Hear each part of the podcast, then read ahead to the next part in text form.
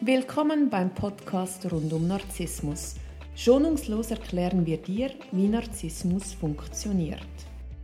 Wir, Martina Müller und Chris Övre vom Verein für Opfer von Narzissten, geben dir wöchentlich einen Einblick zu diesem Thema.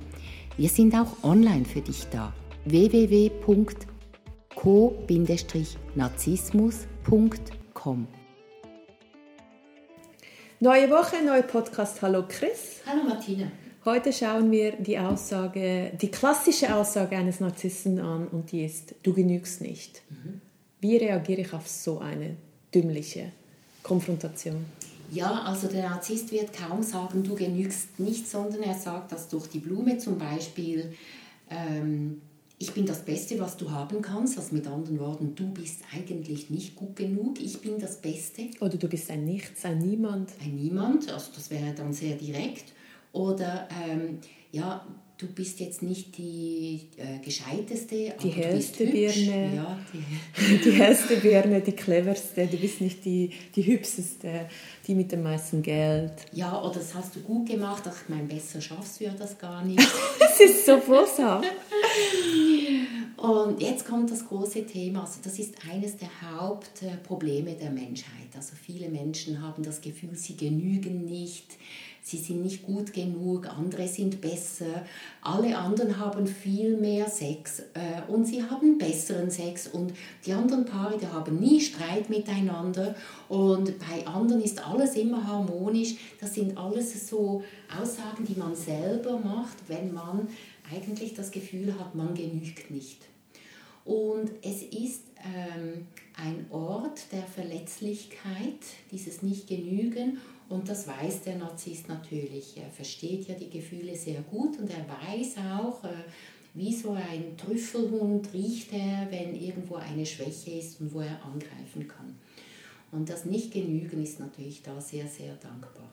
Also etwas eigentlich, womit jeder zu kämpfen hat, früher oder später, irgendwann im Verlauf seines Lebens. Ja, die meisten Menschen haben dort ein Hauptthema. Und was wäre dann eine gesunde Umgangsform eine gesunde Umgangsform wäre grundsätzlich, wenn man das für sich selber anschaut. Woher kommt es und warum hat man dieses Gefühl und, und das auch realistisch mal anschaut. Also bin ich wirklich dumm? Was heißt überhaupt dumm zu sein? Bin ich hässlich? Was heißt es hässlich zu sein? Äh, genüge ich nicht in meiner Leistung? Stimmt das wirklich? Also da mal ganz realistisch zu hinterfragen und auch Menschen zu fragen, wo man weiß, die sind sehr ehrlich geben ein ehrliches Feedback. Also die mal zu fragen, du sag mal, wo sind meine Stärken und wo sind meine Schwächen. Und da muss man sich auch bewusst sein, es ist völlig normal, Stärken und Schwächen zu haben.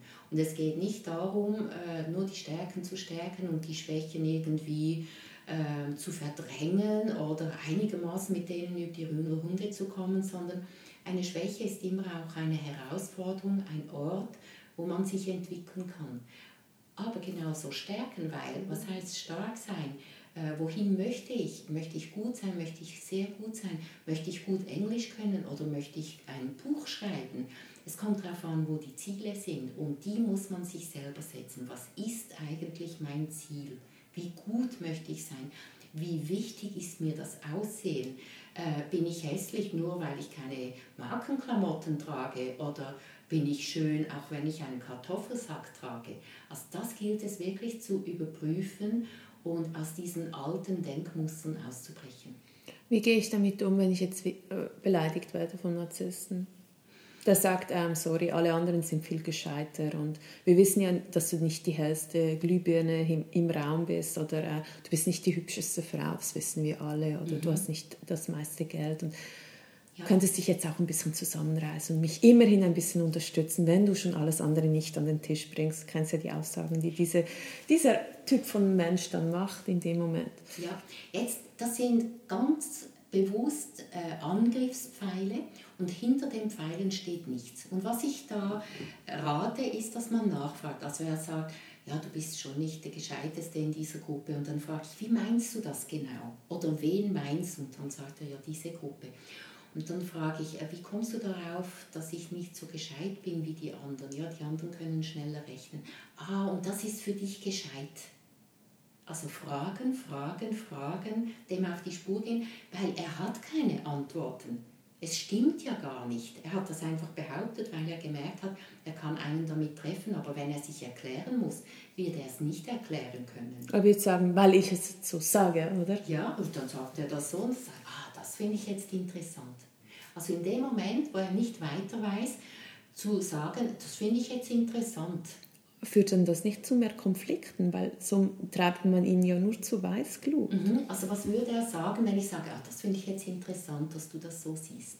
Was kann er jetzt sagen? Er würde mir wieder über den Mund fahren und sagen, dass ich ja eh nichts zu sagen habe, weil er ja nur der ist oder sie nur die ist, die allwissend ist und ich hier ja gar nichts zu bestellen habe und ja dankbar sein kann, dass er sich mit mir überhaupt abgibt oder ja. sie mit sich. Äh, verstehst du, was ich meine? Der ja. ist ja so in dieser Einwegs-Monolog-Diskussion.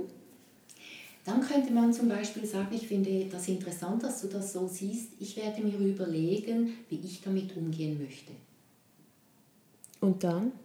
Und dann überlege ich mir, möchte ich mit so jemandem zusammen sein? Aber wir wissen ja beide, das ist ja dann meistens schon sehr fortgeschritten, die Beziehung, und man kommt nicht mehr wirklich so einfach raus, weil das ist ja... Umso wichtiger ist es, dass man sich diese Frage immer wieder stellt, weil das ist der Anker, der einen da wieder rausbringt. Wenn man sagt, eigentlich will ich das nicht und dann kommt äh, die nächste Beleidigung und ich frage mich wieder, möchte ich das? Nein, ich will das nicht. Irgendwann trägt das Früchte. Das hat früher oder später eine Wirkung. Wenn ich mir das immer wieder bewusst mache, dass ich da an einem Ort bin, wo ich nicht sein möchte. Das ist meine Chance, dass ich irgendwann rauskomme.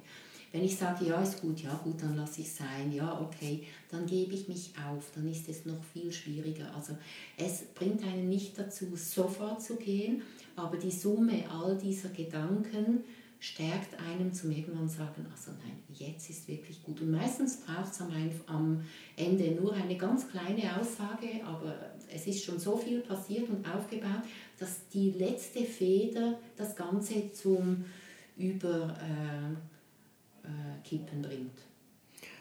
Das heißt, gibt es noch andere Möglichkeiten, wie ich mich selber stärken kann? Weil Du genügst nicht, also in welcher Form dieser Satz dann auch zu mir gelangt. Wir haben die, die, die verschiedenen Sätze am Anfang besprochen trifft ja einem unter Umständen, wenn man einen schlechten Tag hat, schon massiv. Also da müssen wir uns nichts vormachen. Ja.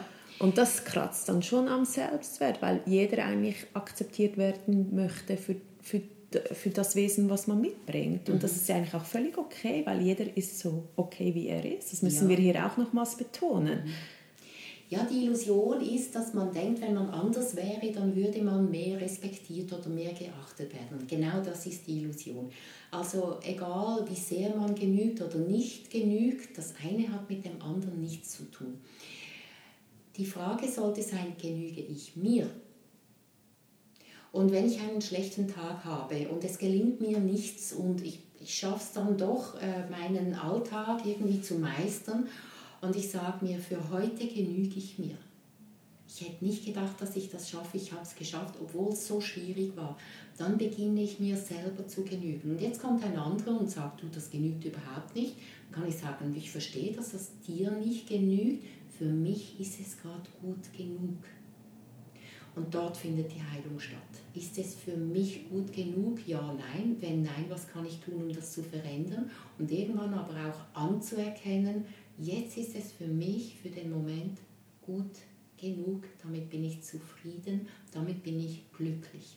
Also man setzt auch wieder Grenzen. Ja. Zusammengefasst. Einmal mehr, ja. Und das ist der Weg, der zu dieser Grenze führt. Ich genüge mir. Ja, und die Selbstliebe wieder stärken. Ja. Indem dass man einfach sagt, ich habe das gemacht, was ich konnte und das ist völlig okay. Mhm und die Arbeit mit dem inneren Kind, die systemische Arbeit, die Körperarbeit, da gibt es auch viele Therapieformen. Aber da gilt es, äh, dran zu bleiben und es lohnt sich. Danke vielmals, Chris, für diesen spannenden Einblick und ich wünsche dir eine wunderschöne Woche. Auch. Danke, danke tschüss.